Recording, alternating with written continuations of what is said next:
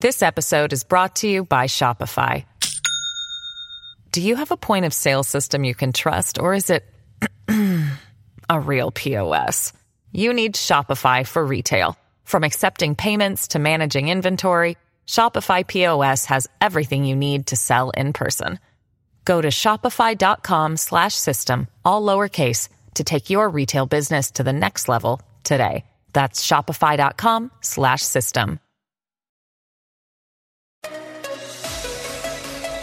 Now, from the most powerful city in the world, a new generation of conservative talk. Fair, fresh, fun. It's the Guy Benson Show with Guy Benson.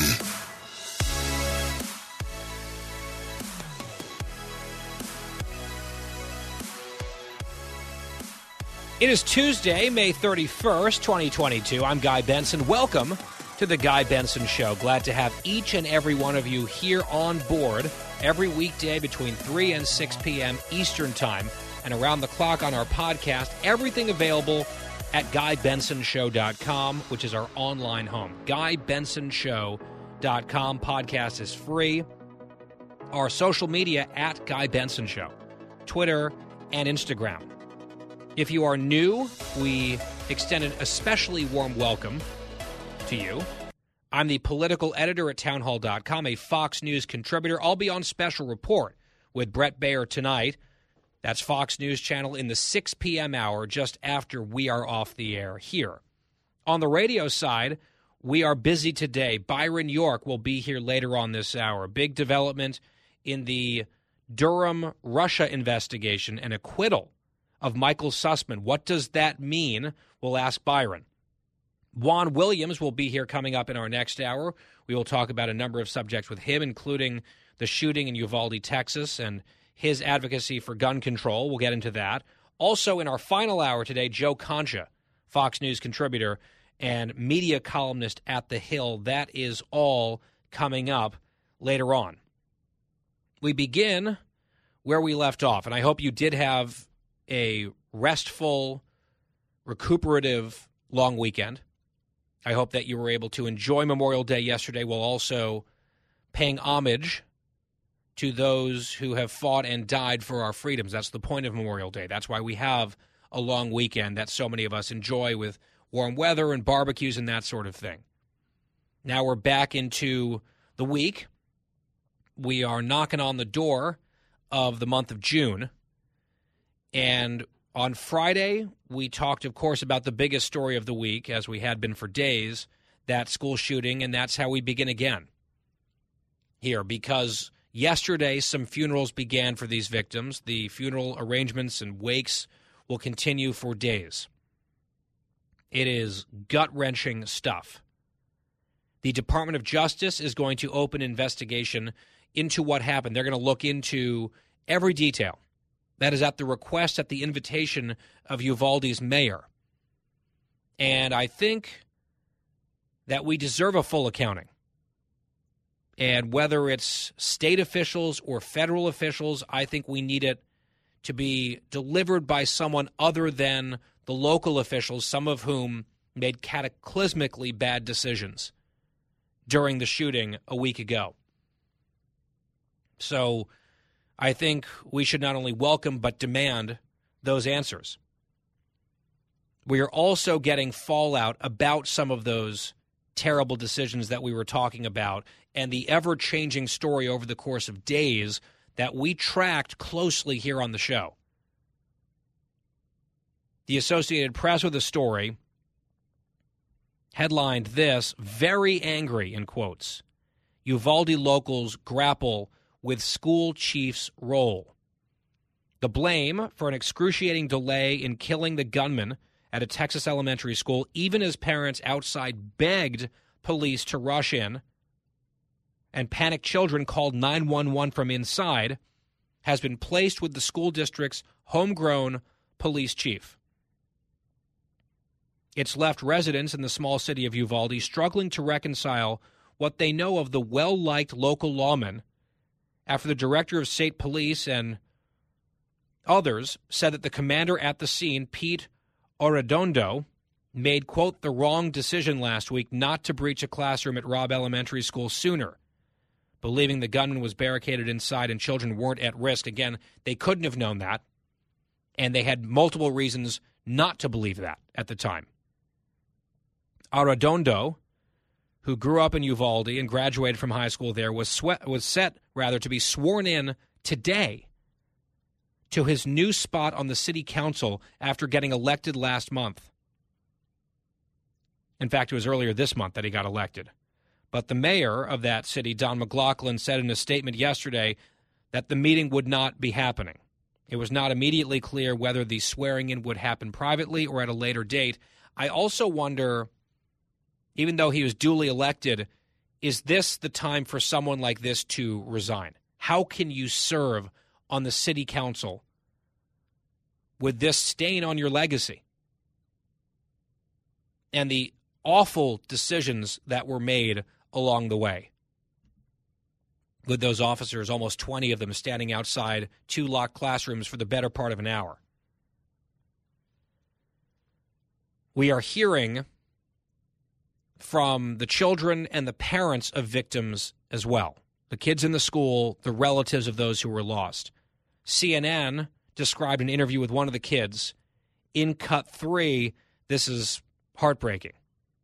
She told me that she assumed the police just weren't there yet, but then afterwards she heard the grown up say that the police were there but waiting outside. Um, and that's the first time that she really started crying in the interview. She'd been pretty stoic up until then, um, but that's when she started crying, saying she just didn't understand why like they didn't come in and, and get her. I can understand why. That would be incomprehensible to a child. It's incomprehensible to adults. She, this little child, gave the police the benefit of the doubt they were still on their way. They were coming. Then when she found out actually they were just there waiting for a long period of time, that's what caused her to break down. Then there was a father of one of the victims, Alfredo Garza, in cut four, saying what I think a lot of parents weren't just feeling in retrospect, but in real time as they were being held back by the police. Listen they needed to act immediately you know? There's there's kids involved you know there's a gun involved there's an active shooter wanting to to do harm. Now on friday's show we talked a little bit about solutions. And i know that there are bipartisan discussions underway on capitol hill. There are people trying to figure out what could be realistic I wrote a piece on Friday at townhall.com listing out a few of the ideas that I would at least be willing in good faith to listen to. And I know it was not going to make anyone happy. Some people would say, oh, it's too many concessions. Other people would say, oh, that's just like, you know, nibbling at the edges. It's not really getting to the core issue, which in a lot of people's minds is just gun control. But I think if we're going to have the types of sober, serious, difficult, compromise minded conversations that I think are important, as I said on Friday, I wanted to help at least be part of that conversation and put some things on on the table because it feels like what we do a lot of is taking things off the table. Oh, we won't consider this. No, we won't consider that. No, that won't work. That won't work. Here's a problem with that. Well, you have to do something in terms of having a discussion. You don't just do something in terms of policy for the sake of it, but to have that type of series of talks. You have to have people willing to listen to certain things with an open mind and consider them carefully. And one of my elements, one of the six ideas that I put on the table, and we went through all six of them on Friday's show. You can go back and listen on the podcast, GuyBensonShow.com. It was a red flag law provision in Texas. Now, we see this at the state level in more than a dozen states. Florida has one now. There are a few other red states. Indiana is another one. I think they have to be drafted carefully as to not be abused. You have to have prompt due process. You can't just be depriving people of constitutionally protected liberties on the say so of someone who just said they're concerned when it comes to an individual trying to purchase a firearm. However, I think that it is reasonable to say if someone has some red flags on their file, so to speak, really looking carefully at whether or not that person should be able to buy a gun, I think that's fair game to talk about. We want law abiding citizens to have their rights protected. We don't want guns in the hands of criminally dangerous people or criminally insane people. As I mentioned, a lot of the time, psychosis starts to set in and manifest itself in the late teens into the early 20s. That's part of the reason why perhaps discussing raising the age of buying rifles in Texas up to 21 versus 18. To get a handgun in Texas, you got to be 21, but not a rifle. Could that delay, could pushing it back to 21 at least allow more time for the red flags to arrive and get flagged? That is at least the argument. I'm not saying there are no counterpoints. I'm not fully embracing that idea, but it's worth thinking about. And I think what is frustrating is seeing over and over again young men, often of a certain age, with lots of concerning things in their background, then committing atrocities, and every everyone sitting around wondering, okay, how did this happen? How was this person able to legally buy a gun? Why was this person not on the radar more? That happens not every time. Again, nothing's perfect. There's no solution that's a catch all, you know, one size fit all scenario. But in many, many circumstances, it's a similar pattern and a similar profile. And this shooter in Uvalde was one of them. We read to you last week from a Washington Post story that checked through various elements. For example, he was cutting himself, harming himself, cutting himself in the face for fun, he told friends. He would go out and shoot at random people with BB guns. The police were at the house. There is a history of violence and outbursts in a broken family. We learned from a press conference last week that there were text message chains or uh, email chains or Instagram private message chains involving multiple people where the shooter was referred to, jokingly or otherwise, as a potential school shooter. We've learned more. He was making violent threats against people, including girls, rape threats. One early sign of real problems ahead is when a young person harms animals. That is an early, early indicator of a big problem. I had not seen that reported about this shooter until it finally started to come out. Here was a high school student at Uvalde High School in Cut 39 telling local media, yes, that was also something that this individual had done or was known for. Listen. Prior, and I don't see this covered, and I'm going to put this out there, he would hurt animals. He was not a good person. There's an image that has now come out of the shooter apparently with a bag photographed with a bag filled with dead cats. I don't know how many more red flags you can think of. Self harm, run ins with the police, violent outbursts, an obsession with guns, associates who thought he might be a threat to shoot up a school, torturing or killing or harming animals shooting at people randomly with BB guns, threatening rape and other things against fellow students. I mean, the list was basically every item was there. Now you need to act on that and actually put the red flags into a file for the system to work, but you need that law in place to even have a chance at stopping someone like that. So that's one of the reasons I think there's a growing body of evidence about red flag laws, at least having an opportunity. That's why I'm also in favor of hardening schools and having armed security. At least give people a chance or an opportunity. What I don't like is these big conversations about restrictions or bans that don't really have anything to do with the specifics of any given mass shooting. It just seems like something that should be done. I'm not closed minded to it necessarily. I'd rather talk about things that could have actually made a difference. Last point. You know, I'll take a break. I'll come back to it here in a second. President Biden keeps weighing in on gun control.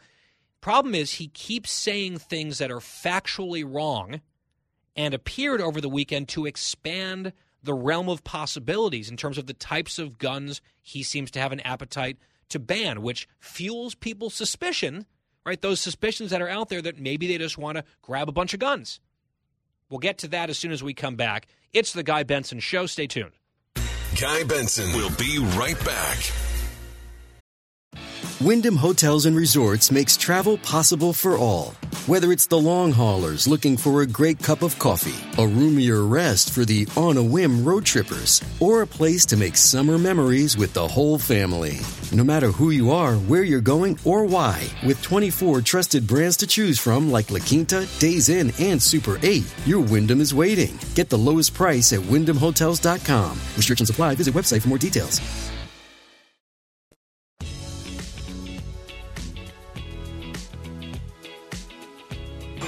Constitution, the Second Amendment, was never absolute. You couldn't buy a cannon when the Second Amendment was passed. You couldn't go out and purchase a lot of weapons. I'm Guy Benson. We're back. You can hear there President Biden over the din of his helicopter talking about the Second Amendment, saying you couldn't buy cannons back in the day. Here's the issue it's actually not true. He says this a lot. You might think it was true. Maybe you think it should have been true. But it has been fact checked and debunked. Here is GW law professor Jonathan Turley in cut 10. Today, he repeated a clearly false statement about the history of the Second Amendment. Many of us have repeatedly said that his statement that you could not own a cannon or other weapons when the Second Amendment was ratified is untrue. Even the Washington Post admitted it's untrue. And yet the president keeps on repeating that as a defense for his call for gun control. He's undermining his own case by repeating what is, ironically, disinformation if you want to make a case on some forms of gun control, it is helpful if the President of the United States, who is on your side, is not out there spouting misinformation about the Second Amendment. That does not lend credibility to the overall push. He does himself and his side a disservice, and I think it heightens scrutiny and suspicions of people who don't agree. And I think it's fair for them to have those thoughts. Meanwhile, also a little bit difficult to hear because of the loud noise in the background, but here he is in cut 33, the president this weekend. A 22 caliber bullet will lodge in a lung, and we can probably get it out, may be able to get it and save the life. A 9 millimeter bullet blows the lung out of the body. So the idea of these high caliber weapons is of, there's simply no rational basis for it in terms of about self-protection, hunting. Hard to hear again there, but he's talking about 22 caliber bullets and then 9 millimeters. So we're talking now about handguns, extremely popular handguns. That is very different than the weapons of war that they talk about or assault rifles. It's a 9 millimeter handgun. Is that on the menu here for banning? What is he talking about? And maybe he's just talking out of his rear end. He doesn't know what he's talking about. He's sort of like rambling. It, again, does not inspire confidence among people who are trying to make sense of it. And for people who are suspicious and concerned about gun control, this looks like mission creep. And they are, I think, excused in thinking maybe they don't only want to do X, Y, or Z. It's a fair point and a fair criticism of President Biden. This episode is brought to you by Shopify. Do you have a point of sale system you can trust, or is it a real POS? You need Shopify for retail. From accepting payments to managing inventory, Shopify POS has everything you need to sell in person. Go to shopify.com slash system, all lowercase, to take your retail business to the next level today. That's shopify.com slash system. You're listening to a new generation of talk. Guy Benson. Back here on the Guy Benson Show, It is Tuesday. Thank you for listening. GuyBensonShow.com. That's our website. Podcast is free, on demand every day. With us now, Byron York, Chief Political Correspondent at the Washington Examiner and a Fox News contributor, author of the Daily Memo. And Byron, welcome back. Hi, Guy. Good to be here. Well, you wrote a piece entitled What Durham Proved. And I want to ask you about that piece, although it's interesting what he apparently, in the eyes of a jury, did not prove was that Michael Sussmann, this Clinton lawyer, lied to the FBI when he fed anti Trump dirt that was not true to the FBI and told them at the time he was not working for any campaign or client, although he clearly was at the time. That acquittal coming down earlier today. I know that is getting trumpeted across a lot of headlines. John Durham, you know, a big initial miss, at least, in trying to bring some accountability on all of this. This lawyer was found not guilty by the jury. What is your read on the implication for the wider investigation when a, in my mind, fairly open and shut lying to the FBI charge did not result in a conviction sort of at the get go here, sort of the, the very lowest bar to clear? Yeah. Um, well, first of all, it, it did seem open and shut to you, and it seemed to me because uh, the question was whether Michael Sussmann had lied to the FBI when he told them that when he was uh, trying to feed them this story about Trump, that he wasn't working for any client, and whether he that was a lie. And he certainly was working for a client, and he had told uh, James Baker, the FBI General Counsel, in writing, "I'm not working. I'm I'm coming on my own, not on behalf of a client." Well, anyway, there it is. So a lot of people talked about uh, the jury pool here in Washington, very left-leaning jury. There were three Clinton donors on it. I mean, the, the case was about Hillary Clinton dirty tricks, and there were three Clinton donors on it. Um, so, but um, the, the fact is, Durham lost the case, and his first case, the Kevin Klein case, uh, was a pretty small matter. A lawyer, I mean, it was a lawyer made a, a serious um, offense, but it wasn't that huge a case. Uh, Klein pleaded guilty to it. Now Durham has lost this. Uh, there's no uh, case until the fall when Igor Danchenko, who was the sort of unwitting author of most of the ridiculous um, claims in the Steele dossier, goes on trial also for lying to the FBI. So, what does all this add up to? I think the most important thing is by far the fact that the public has found out more about what was going on. Uh, the public has found out how the um, uh, at least an arm of the Clinton campaign tried to sort of weaponize the FBI uh, to use them against Donald Trump. Um, the the uh, public has found a, a lot more about uh, the dossier and how just absolutely laughably false it was, even as it sort of turned American politics upside down for a while. So, um, if Durham never got another conviction, we have learned a lot from him. Yeah, I think that's true. And we had Andy McCarthy on this show late last week, and he seemed to be thinking that it had been a rough few days for the prosecution and that Sussmann's defense team was pretty likely to prevail. He thought that they were muddying the waters enough in terms of, you know, how much was the FBI being forthcoming in some of this. So it seems like maybe some obfuscation on the part of multiple individuals or entities contributed to this not guilty verdict. I think there are some frustrated folks out there, Byron, thinking, okay, we're learning more, but if no one's really ever held accountable, then what does it matter? We, we might get a big fairly damning report from Durham at the end of all this. I would not be surprised by that at all.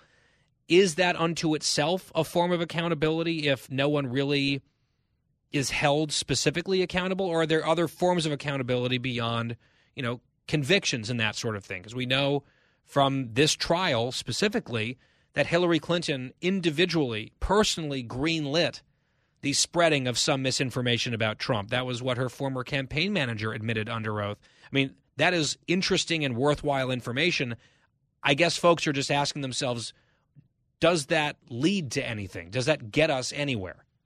Well, I think that public exposure is a form of accountability. As a matter of fact, I think um, in the past um, we have sought certainly partisans on either side have sought too much to see the other guy go to jail uh, mm-hmm. for what he did, as opposed to being exposed. I think more will be exposed. I believe that Durham is actually required to write a report. He was instructed to do so by Bill Barr, the um, Trump Attorney General who appointed him. So, I mean, that's going to be the big thing is the Durham report. But uh, you know, in terms of people going to jail, um, I mean, did, you know, did George Papadopoulos need to go to jail for however long he did, 14 days or something like that? I I, I don't think so. But um, I think it's it's good to find out what people did. Meanwhile, Byron, I want to ask you about Politico's story today in Playbook saying inside Biden's June pivot to the economy. So we're getting a lot of excitement in the Beltway and on Twitter and on cable news about this big pivot that the Biden folks are going to make in the next few days. They're all out there trying to get out front saying, look, the economy is actually good in a number of respects, and we're not getting enough credit for that. So they want to turn that conversation around, it sounds like a little bit. They want to maybe flip the script a little bit.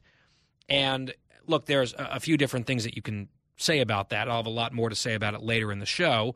I think some of the positive things happening in the economy are happening despite the Biden administration and their policies and happening because of leadership of conservative governors, for example. It's also hard to make an argument to the American people actually things are way better than you think if that's not what they're feeling. But Biden has an op ed in the Wall Street Journal today saying, you know, look, things aren't really so bad and I've got a plan they are clearly trying to at least move the needle a little bit on the economy, which is currently really dragging down the president and his party. What do you make of this? Well, I I had to laugh a little bit at the idea of of, of Biden pivoting to the economy. Um, you're right. That's what they say they're doing. Uh, Politico said the purpose of the June pivot appears threefold, and the first uh, fold is to convince skeptical voters that despite their current misgivings, the economy is actually doing quite well. I think this is an impossible task.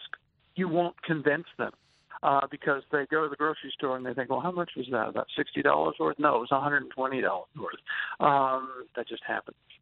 So um, you're not going to convince them that the economy is going well. Inflation is something that poisons uh, the view of of most Americans who actually have to go and buy things. So, right. um, which is most Americans. So, right. I, listen, I think it's an impossible task. I think that's right. And you can have people employed. We have very low unemployment, which is good. You can have people even nominally getting wage gains, but if they're working and getting less bang for their buck for what they're earning, on virtually every front as they buy food or gas or what have you, it's really difficult to convince people that their lived experience, to use a phrase that they love on the left, their lived experience is actually all wrong, and they're they're missing the real point. Uh, that's not really a, a winning strategy. And Byron, look, I get it. It is not fair ever to blame a president or credit a president for everything going wrong and gas prices can become a political football, and there are a lot of factors outside of a president's control. And that's true of Joe Biden. It was true of, of Republican presidents. It will be true in the future as well. However, there are policies right now from the Biden administration, their words and their actions sort of align to evince a deep hostility to American energy production here at home. That is a policy and a posture that has consequence over a long period of time, over a big time horizon, and it can feel especially painful when some of the things that they oppose and have been blocking have been blocked for as long as they have, and where people are feeling that squeeze. So I think there's a lot of fair criticisms of them as well. I was just driving yesterday back from uh, the the river house of a, a friend of ours, and I was ready to get onto, I believe it was a 395. I was in Virginia and there was a gas station just off of that highway as we were preparing to turn onto the highway. And I looked at the gas station sign and I did a literal double take because the most expensive premium gas was just over $6 a gallon. I don't think I'd ever seen that with my own two eyes before. And I just think, Byron, to your point, it's awfully hard to have the president write an op ed in the Wall Street Journal to say, oh, yes, well, look, to be sure, there are some problems, but, you know, let's try to dial up the gratitude for all the things going well. I just don't think that that washes.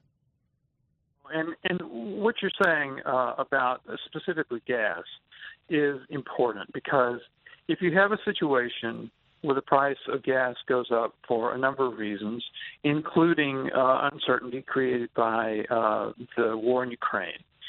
Uh, if you have, you, you should have an American administration that wants to produce as much American energy as possible, and this is just the opposite. And we know that. We, you know, the Biden administration came into office um, this dedicated to trying to reduce America's uh, dependence on and production of uh, fossil fuels, to reduce it and to subsidize people into buying electric cars and to and to do do all that and even to get away from uh, natural use of natural gas, which in terms of energy production has been the one thing that has reduced carbon emissions more than anything else in the United States.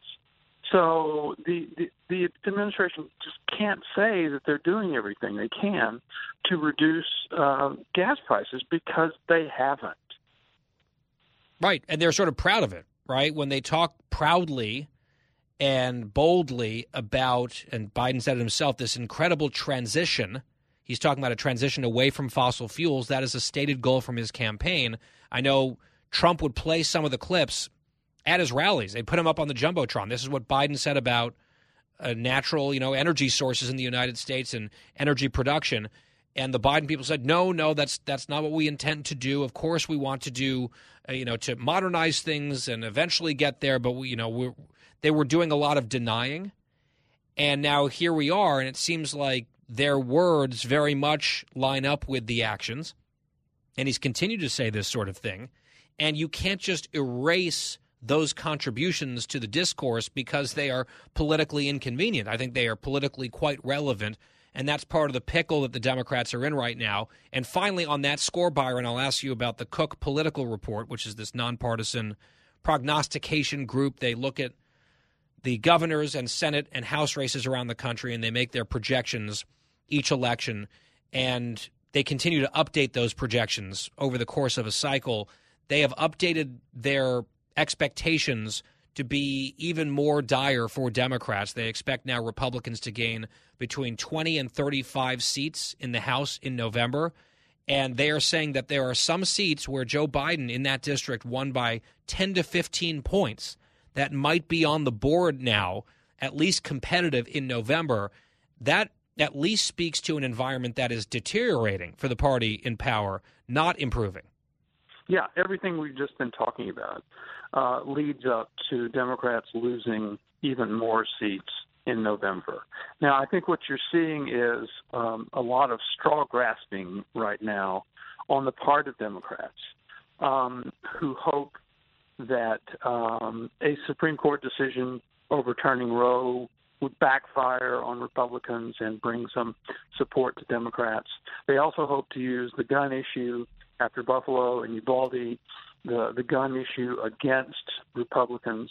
Uh, but the things we start we've been talking about this whole uh, session here with the price of gas, price of energy, the price of groceries. These things are incredibly important and incredibly fundamental. And I just it is impossible for me to imagine, and you can convince me later if it happens. Impossible to me to imagine that you can have 8% uh, inflation after a, a very long period of extremely low inflation and have voters just say, okay, we'll keep the guys who are in power in power. Byron York is chief political correspondent at the Washington Examiner, where he writes the Daily Memo. He's also a Fox News contributor. Byron, thank you. Thank you, Guy. Enjoy it. We will take a quick break. We will be right back. Something just emerged from the White House press conference on the Uvalde school shooting, something that the White House appears to be ruling out. Wow, wait till you hear this soundbite coming up. The Guy Benson Show. More next. Out of the gates and ready to go. Hey, it's Hutton Withrow. Hot Mike is here on the Outkick Network. We've got your afternoon covered with the latest sports discussion, and it's available wherever you find your audio. Daily analysis and news. He is hot. I am Mike. Actually, my name is Chad.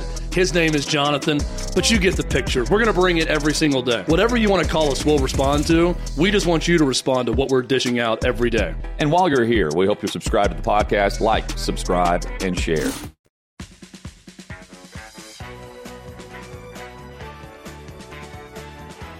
As we continue here on the Guy Benson Show, before the break, I mentioned some news out of the White House press briefing. Karine Jean Pierre is the new press secretary, and she was asked about some of the proposals. We were discussing this on the show last week. Some of the proposals out there that could be part of a suite of ideas, a suite of policies that could maybe help prevent future mass shootings at schools. One of them involves more security at schools, hardening schools a bit. And exactly what that would look like would be up for debate, I would imagine. But it sounded like the president's spokesperson said that the president is just opposed to that completely. Listen to cut 40. This was minutes ago. I don't know what he said specifically about, about schools. I know there's been uh, conversation about hardening schools. That is not something that he believes in. He believes that we should be able to, to give uh, teachers the resources to be able to do the job uh, that they're meant to do at schools. Uh, is she conflating issues here?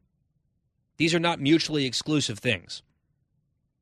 It's like she went back to the talking point about more resources for teachers at schools, totally setting aside the public safety question.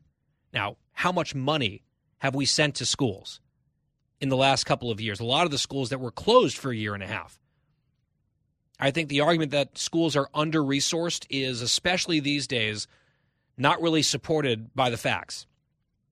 But it's a typical talking point. Now, let's get the teachers what they need in the classroom. Okay, fine. That is a very different question then how do we protect students from mass shooters?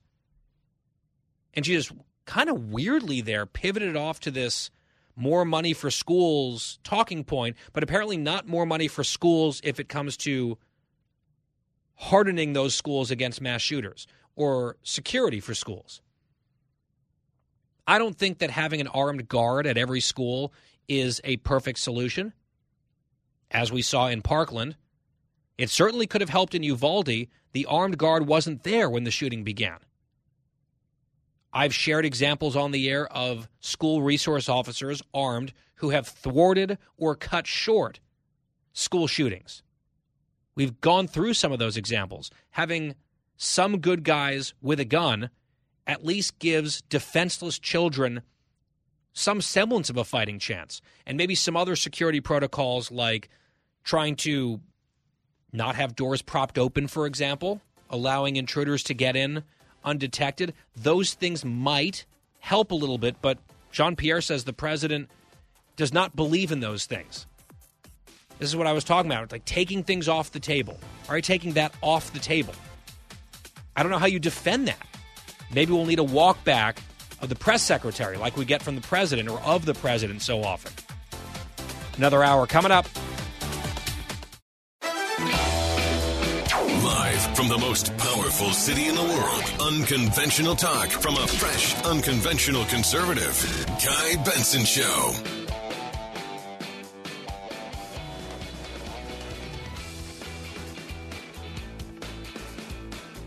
Welcome into a new hour here on The Guy Benson Show. Our middle of three hours between 3 and 6 p.m. Eastern every weekday. GuyBensonShow.com is our website.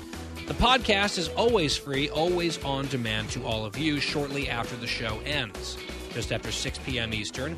And around that same time, I will be gearing up for special report tonight, joining the panel with Bret Baier. That's Fox News Channel, 6 p.m. hour Eastern Time. Hope to see you there. You can also set your DVRs. Fox News alert as we begin our middle hour.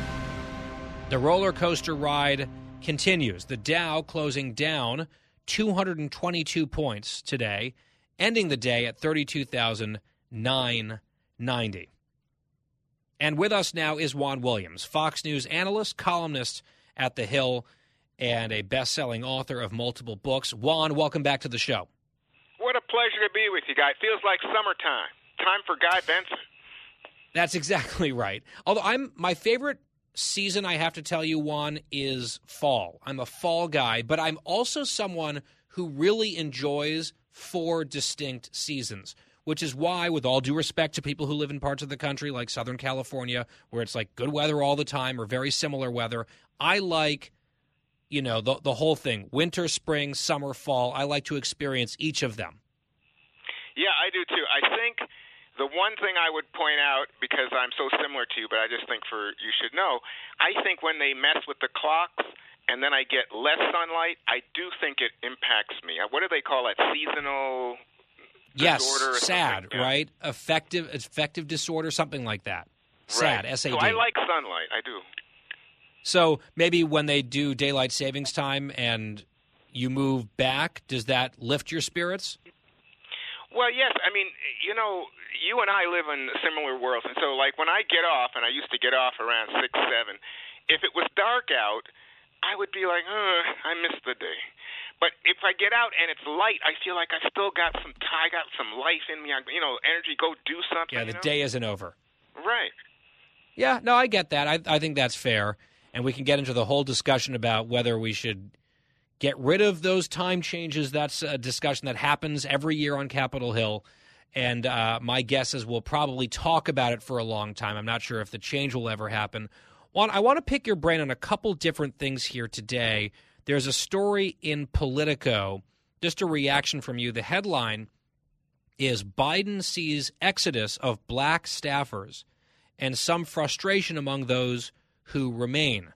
The subheadline is The White House is historically diverse, but there are concerns internally about a wave of departures and the current culture. And here's how the story begins. At least 21 black staffers have left the White House since late last year or are planning to leave soon. Some of those who remain say it's no wonder why. They describe a work environment with little support from their superiors and even fewer chances for promotion. I just wonder what you make of that. And do you think this is sort of like a tempest in a teacup story in Washington, D.C., or is, does this maybe have legs? I don't think so. I read the story myself because it caught my eye, uh, especially given you know the Biden effort to make an impression on the black community. Appointment of a black female Supreme Court justice. You got a black press secretary, historic again, first time. Uh, you know, over at the Federal Reserve, you now have a black woman. I mean, lots of things like that that just stand out. Uh, even a black man at EPA. So I was reading to see, well, maybe something is off at the White House because you know recently I've noticed that there were a number of people leaving. So it it, it confirmed something that I just was kind of picking up in the ether. But then when I read the story, there were lots of people, including two of whom I personally know, who said, you know, it was time for me to go. You know, I had a good time, but I didn't. I don't intend to stay here for all time. And you know, go through what comes potentially next. It looks like if history is true, that Republicans will take control of the House in the fall, and then it's going to be more like a combat atmosphere over there. Uh, so people feel, especially at this juncture, like they've had a good ride for now. You know, if it's, if you're going to go, let's go now. The other thing I noticed, guy, and I got to say that this was a surprise to me, is or no surprise to me, is that you know the White House is a competitive, highly competitive environment. So they didn't say, "Oh, here's the number of white people that are leaving," uh, or who felt, you know what, there's sharp elbows around here, or you can't get the attention from the chief of staff that you think you deserve because you think you're the smartest, you know, nice, sharpest knife in the drawer. Um, that goes on in highly competitive American corporate and political environments, and sometimes you're going to get your toe stepped on. There was never any suggestion, I thought, of racism, of people being intentionally marginalized or slighted. But, you know, I'm not in there, but from what I can tell from what I hear from people who are in there, that story is not exactly right. It's a little bit overblown. Yeah, and maybe it's not really a racial story at all. I mean, it almost seems like there's a racial angle looking for a race story that might not, for the reasons that you just said, be a race story. And I wonder if that's a reflection on the people who seeded the story. Maybe some people are trying to make it racial. They're they're annoyed that they haven't gone further or have been promoted the way they want, so they're going to the racial excuse. Or maybe it was you know from the journalism side saying, "Hey, we've noticed this demographic of people, these people off the top of our heads." Uh, could there be something going on here? Let's start with the premise and go from there. I don't know maybe it's not really about race, which would actually kind of be refreshing, even though the whole story is framed through the prism of race. Yeah, I think, uh, well, again, you know, when you look at it, you don't know exactly what the traffic is like among white people, but my sense is and again, I think the reporters were right to pick up on it because I picked up on it. I just didn't. I wasn't at the point where I was going to call it out because I did, I didn't know. But they did some reporting and they come back and say, "Look at this number who are leaving or about to leave. And mm. you know, but that, but then they make it seem like it's a rush for the doors, an exodus, and I'm not sure that's true. I don't. I from from people I know, and even the quotes in the story, they never get anybody to say, "Oh yeah, you know, I was treated so badly because of my race," or nothing like that. I don't see that. Juan, I also want to ask you about the atrocity in Uvalde, Texas, a week ago. Uh, we've talked about it here every single day since. I know that you and I, or I, I, should say, I would guess that you and I probably agree on some sentiments and probably disagree on others, but we like having people who have different viewpoints on this show. And so I'm just wondering how you're feeling about it, what you're thinking about it in terms of just the reflection and then on potential solutions. Wow, nobody ever asked me that question before, but if you're asking me, I'll tell you. Uh, you know, I'm a father and grandfather, and I'm the grandfather of twin girls who are in the fourth grade. So, um, Guy is my friend. I think that if you know that if something happened to those little girls, you would have to call me up or come over and you'd say, Juan, take it easy. You know, life goes. But it would be, you would understand the depth of my grief. Mm-hmm. And so I, I just, you know, I just can't imagine. Can't imagine. Okay, so let's move on uh, and get to the policy angle, which is, you know, about guns and gun control and all the rest and even an upcoming Supreme Court ruling on whether or not you can walk around with a gun um, in public. So my sense is that you know what I hear from both the Republican and Democratic side, uh, Senator Cornyn uh, following kind of you know instructions coming from Senator McConnell, uh, the, the uh, leader of the Republicans in the Senate, and Senator Murphy on the Democratic side, the senator who was the congressman from the district that included Newtown back in 2012 when that terror, terrible slaughter of children happened.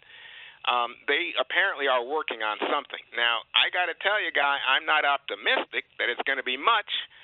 But what they're talking about are things like red flag laws that would say if somebody is mentally incompetent or violent, you know, that you can go to a judge and try to get the judge to take away that person's guns. Uh, we know about cases where people subsequently, even after the guns are taken away, go and buy more guns, but it would be something. And then you have the idea, uh, especially from the Republican side, of paying attention to mental health in this country in a big way and giving more resources to mental health care.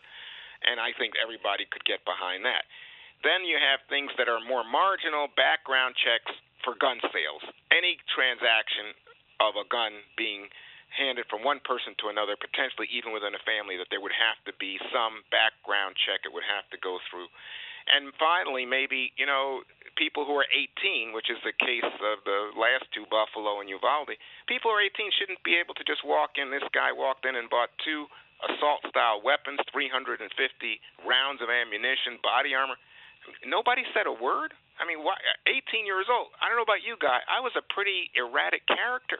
I was good in school, but goodness gracious, you wouldn't. I, why would you be giving me a gun? Well, I mean, I think look, it's a fair point. I'm I'm open to the discussion of maybe raising the age to 21. A counterpoint would be we give 16 year olds cars. There, that's that, yeah, but I I think that there's a real purpose. A 16 year old can drive to work. Yeah, no, I get that. You would say, well, a 16 year old might want to hunt, or uh, an 18 year old might want to defend him or herself. There are counterpoints. I, I get, I get both sides of that particular idea that you just raised. If you could get some combination, you just went through, I think, four of them. Some combination of those things. Do you think that would be a hopeful sign to you? Do you think it would be? There's no perfect solution to any of this. Would it at least be something, or do you think it would be insufficient? Would you like to see things go go further, perhaps?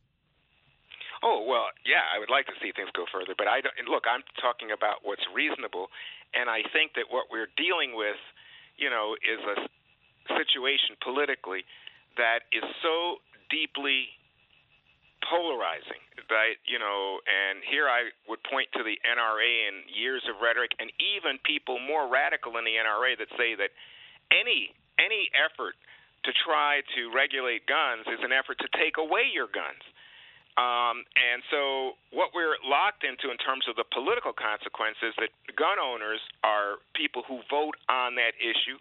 Lots of people who are supportive of gun regulation are not people who are single issue voters. And so, you know, if you if you get an A from the NRA on the scorecard, it means a lot to gun owners. Right. There's an there's an intensity there's an intensity yeah. imbalance in some cases on that issue. I also would say if the NRA, and this is not an original thought to me, if the NRA went away completely tomorrow and the gun lobby ceased to exist, I still think it would be a very potent issue because people care about it. It's not like, you know, robots are just obeying the NRA for money. This is something that matters to a lot of voters, Juan. So I, I think that probably, you know, plays into this whole debate, perhaps more than some people are comfortable admitting. We still are where we are in terms of that national discussion and what might actually occur or, you know, might not occur. I guess we'll see.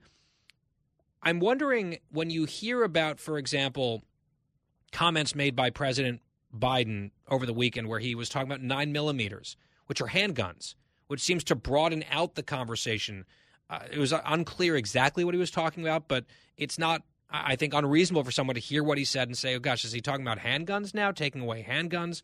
Beto O'Rourke is running for governor down in Texas. He said on the debate stage, running for president, hell yes, I want to confiscate AR 15s. And now he's sort of backing away from that. I'm just not sure it's that crazy or conspiratorial for some people to listen to some of these things and say, well, maybe, you know, they'll talk about common sense measures at the margins, but ultimately what they want to do is take guns away. There's at least some evidence, I think, backing that up. Is that a fair point for Second Amendment supporters to make? Well, no. Look, I yes. Let me think about it. You know, I don't want to just kind of give you a rapid response. I want to think about it.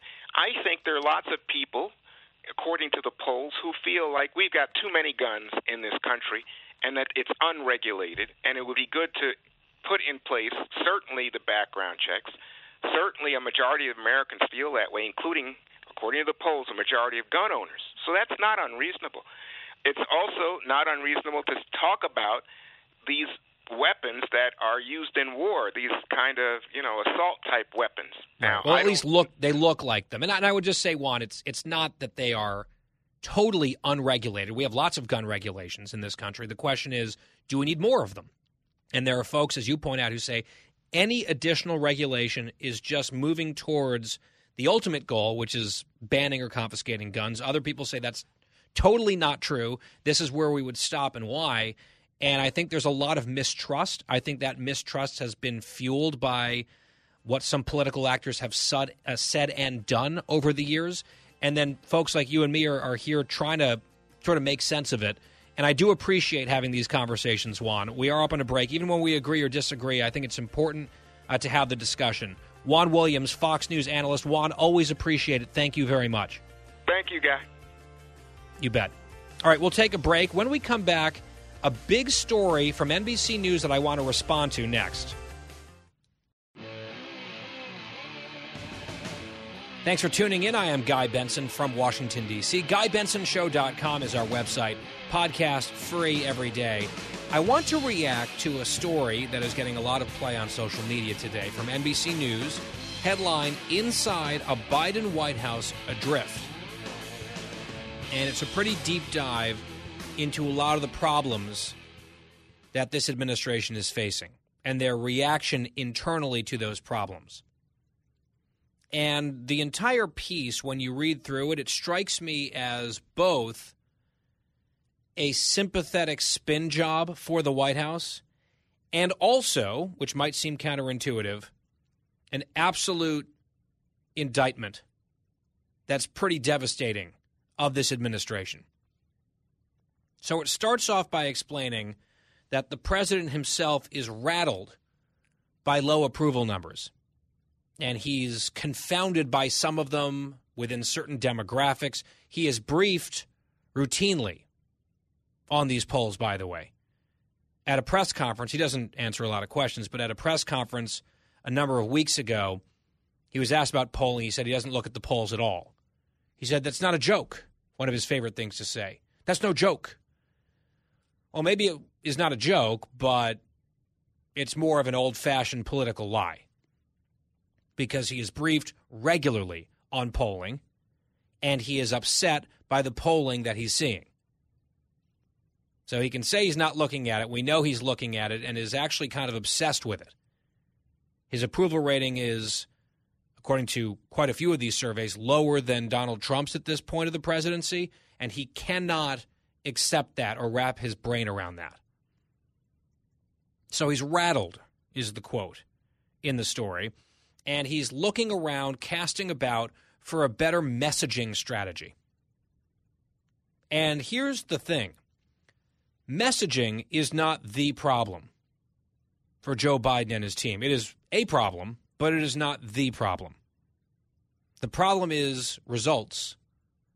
The problem is the way he has approached the presidency compared to the way that he campaigned. In short, his problem, their problem is reality.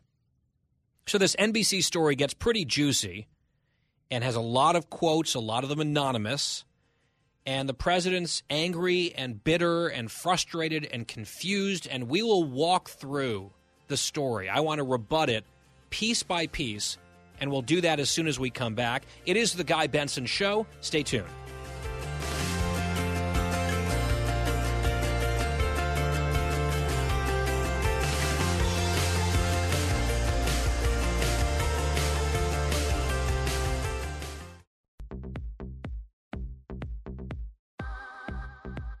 You're listening to a new generation of talk. Guy Benson. Back here on the Guy Benson Show, NBC News with a big story today inside a Biden White House adrift. And we are responding to it bit by bit here on the show today. The story goes through and talks about a bunch of different crises that have piled up. They don't mention immigration in the story, even though that is near the top of the list, I think, for many Americans. And they say increasingly the administration looks, quote, flat footed. But again, I don't really think the problem here is that they aren't anticipating these crises so much as they are causing the crises or exacerbating the crises. That is the crux of the problem.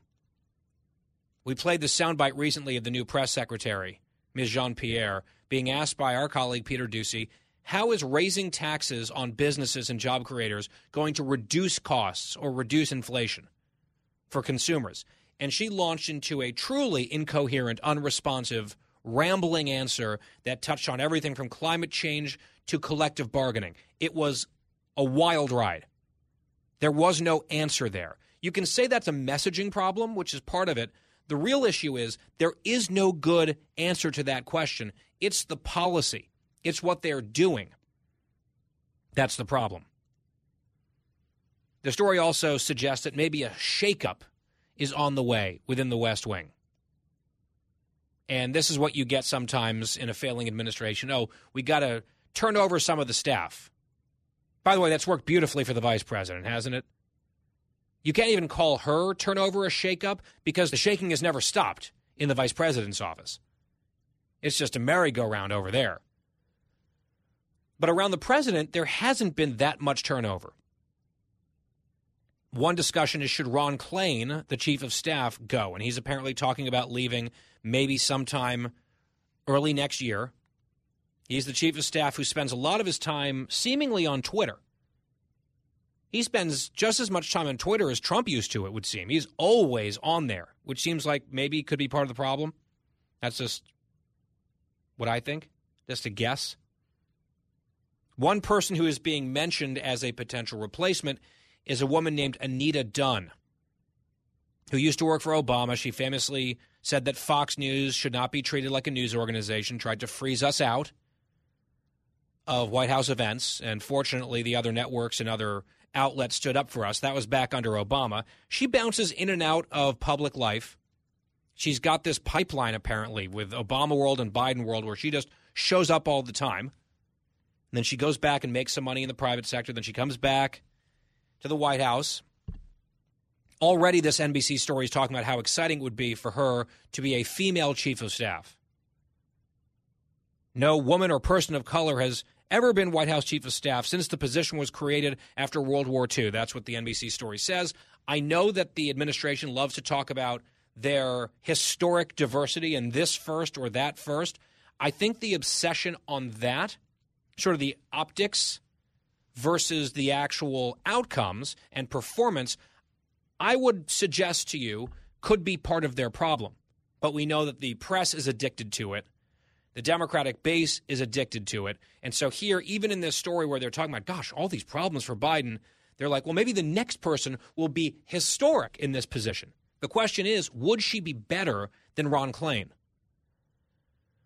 I don't know. What I can tell you is her most recent claim to fame was leaving public life, going back into the private sector, and leading that group for what, six months, where they did research, deep public opinion research into how to frame things better. And they came up with Ultra MAGA. That stupid talking point was the work of Anita Dunn. So that might be your next White House chief of staff. I'm sure that would be a game changer. Then you get to this part of the NBC story. Just listen to how sort of sympathetic this spin is. But I also think it's self defeating. Quote Any assessment of Biden's performance needs to take into account the epic challenges he faced from the start. And then they quote one of these historians who says, Oh, there's just been this perfect storm of crises with all the daunting challenges inherited by Joe Biden. And the historian jokes, What's next? Locusts? Story says Biden wonders the same thing. Quote, I've heard him say recently that he used to say about President Obama's tenure that everything landed on his desk but locusts. And now he understands how that feels, a White House official said. Okay. Biden, yes, inherited problems. Every president inherits problems. Some of those problems are worse, some of them are more manageable, but everyone inherits something that is unhelpful or problematic or difficult or challenging. The thing is, Joe Biden campaigned as the guy who would fix this. His argument to voters was I have the experience to do what is necessary to get this done. We're going to be competent, we're going to be reliable, we're familiar. We're going to undo all the damage of Donald Trump. We can fix this. Hire us. He wanted the job, he got the job. And in some ways, what he inherited was an America that was poised to be on the upswing.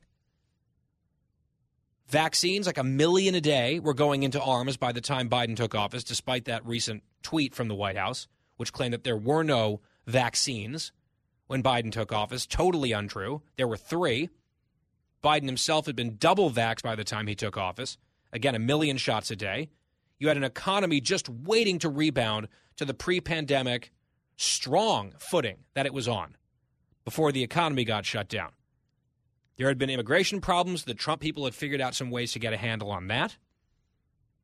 And some people have said Biden could have really come close to doing nothing on some of these fronts and actually done better than his attempts at doing something. They mismanaged pandemic spending, which is why we now have the White House for weeks, months saying, oh, we're out of money. We spent $6 trillion, but on the core services like vaccines and treatments and testing, we're out of money. That is scandalous mismanagement. They were complicit in the closing of schools in many parts of this country for a year and a half. They bowed to the teachers' unions. They allowed the science, quote unquote, to be altered by the teachers' unions based on junk science, based on politics. Biden enabled that. He didn't stand up to it. He is responsible for a lot of harm done to a lot of students. They overheated the economy with a ton of reckless, wasteful, inflationary spending that some of their own economists were warning don't do it. We've got a problem coming. We've got a problem brewing already. Don't pour trillions of dollars onto the fire. And the Biden White House ignored those people, ignored those voices, did it anyway. Two trillion more dollars, extremely wasteful, party line only, and they wanted five trillion more, and they almost got it. A vote or two away in the Senate. They have turbocharged the border crisis every single step of the way, reversing successful policies just because they had Trump's name on those policies. The disgrace in Afghanistan was self inflicted. Whether you agree or not with the idea of getting America out of Afghanistan, it could be done well or not well. And he did it, I think it is very fair to say, about as poorly as you could imagine, breaking a ton of promises to a lot of people, including Americans in danger in that country. You talk about the Ukraine crisis, you wonder if Vladimir Putin miscalculated based on America's weakness and broken promises in Afghanistan. So the story today at NBC goes on, quote, amid a rolling series of calamities, Biden's feeling lately is that he just can't catch a break. Biden is frustrated. If it's not one thing, it's another, said a person close to the president.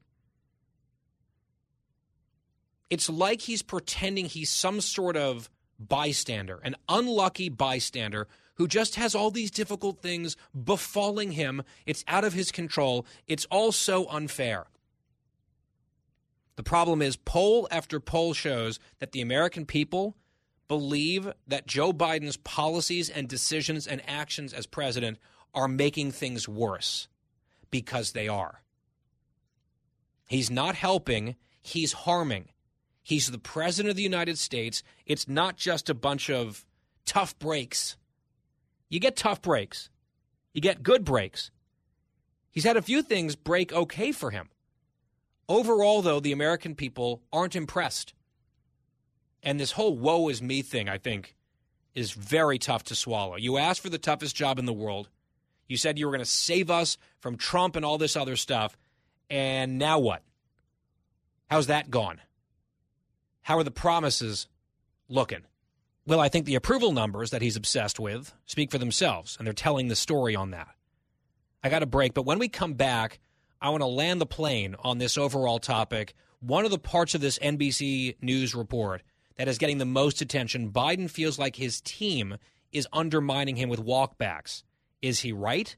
Who's to blame for that? More after this. Fresh conservative talk. Guy Benson Show.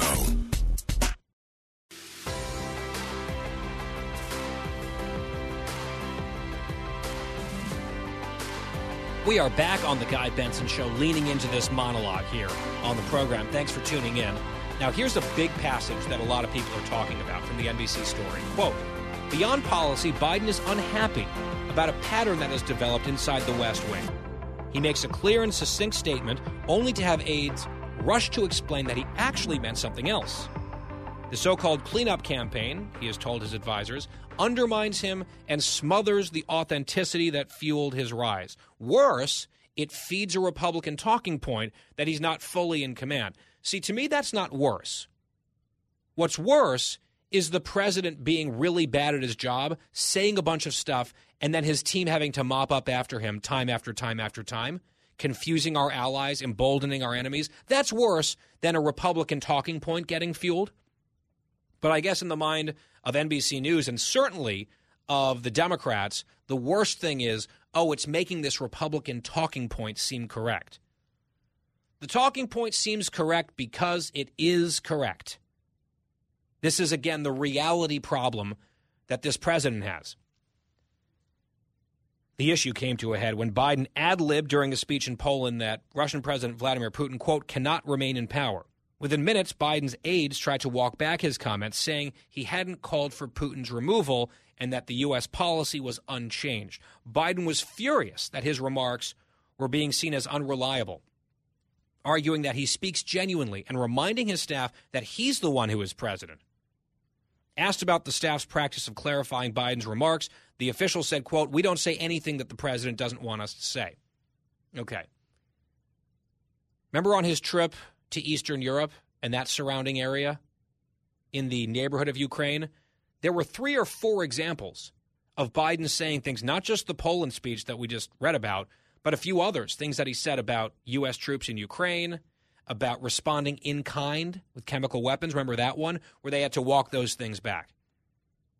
In the last nine months, he has talked about defending Taiwan militarily three times, and three times they've walked it back.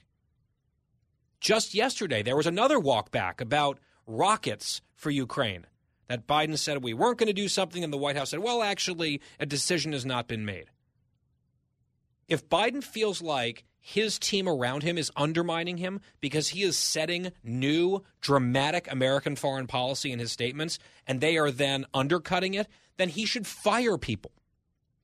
The people doing the undermining and the walkbacking should be packing and walking out of the White House. But he's not firing anyone. Because I think what's actually happening here is he's screwing up. And they're cleaning up. They tell him that they're going to clean it up. He agrees to it. And then he sort of stews about the fact that this had to happen at all. And he feels weak because of it. And notice at the end of that passage I just read, there's a walkback of the frustration about the walkbacks. So Biden's telling people, oh, I'm the one who's president here. I'm sick and tired of making clear statements, then you people go out and undermine me by walking it back. And then they get an unnamed official at the White House saying, oh, we don't say anything the president doesn't want us to say. So they're mopping up his anger about the mop ups. It's like walk back inception. Now, if he wanted to really get his message out and really clarify it and really put a finer point on it, he could do an extended sit down interview with any journalist and subject himself to sustained questioning. But today is day 111 in a row that he has not done an interview with a journalist. He'll answer questions here or there or press conferences, and it's like sort of quick, shouted questions, not the back and forth with follow ups and depth. Hasn't done that since February. We're on the doorstep of June. Then we get more whining in the NBC story. Biden has vented to aides about not getting credit from Americans or the news media for actions he believes have helped the country, particularly on the economy. Biden grouses that Republicans aren't getting their share of the blame for legislative gridlock in Congress. Now, here's the thing I feel like you have to just keep coming back to this. The idea that the media is against him is hilarious. The idea that Americans are not giving him enough credit is hilarious. They're not in a credit giving mood because they're living through their current experience. Again, once again, the reality problem rears its head. You can say, oh, well, unemployment is down and wages are up. Okay, if that's all getting wiped out by massive inflation and people are driving around seeing to fill up their tanks it'll be five six dollars a gallon. They might not be tripping over themselves to express their deep gratitude to the people in charge. And by the way the people in charge are all democrats in washington. Biden's mad that republicans aren't getting their share of the blame. Democrats control everything in washington d.c to the extent that Biden wants credit for things that are going better in certain areas of the economy, and they are, what he doesn't want to say is those are being led. The tip of the spear of the progress is in red states pursuing the types of policies that he, Biden, opposes and demagogues all the time. It's the Greg Abbotts and Ron DeSantis of the world leading the way on that stuff. Biden wants that credit, but he doesn't want any of the blame. He's like, well, why aren't the Republicans getting blamed? They're out of power. You guys won. You guys have the presidency and the Senate and the House. Maybe not for long, but you've got it. And on some of these big failures, it's not because Republicans are obstructing, it's because Democrats can't even get to 50 votes. On some of these terrible ideas, by the way, that would make things worse. And Biden just can't get over the unfairness of it all. I'll leave you with this quote. It's from a senior advisor to Bernie Sanders talking about the situation that the Democrats are in because the NBC story is talking about how the White House and Democrats are concerned about the track of the country. And this advisor says, quote, "We're on a track, a losing track." That sounds about right to me. And poor Joe Biden, the innocent, misunderstood, unlucky bystander, is really the victim in all of this. Sure. Good luck with that. Final hour of the Guy Benson Show coming up.